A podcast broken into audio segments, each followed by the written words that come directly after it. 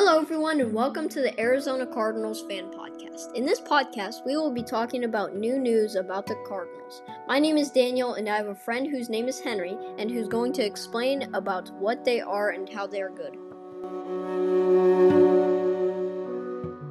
All right, everybody. Uh, thank you, Daniel, for running on mic. The Cardinals, if you don't know, are a football team in the NFL and the NFC West.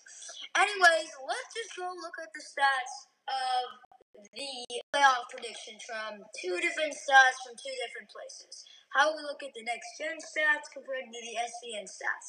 The ESPN stats states 64% they will go to the playoffs. The next gen stats say 69%.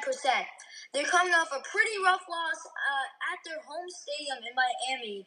Unfortunately, what happened is he missed a kick, so that rough loss is going to affect them.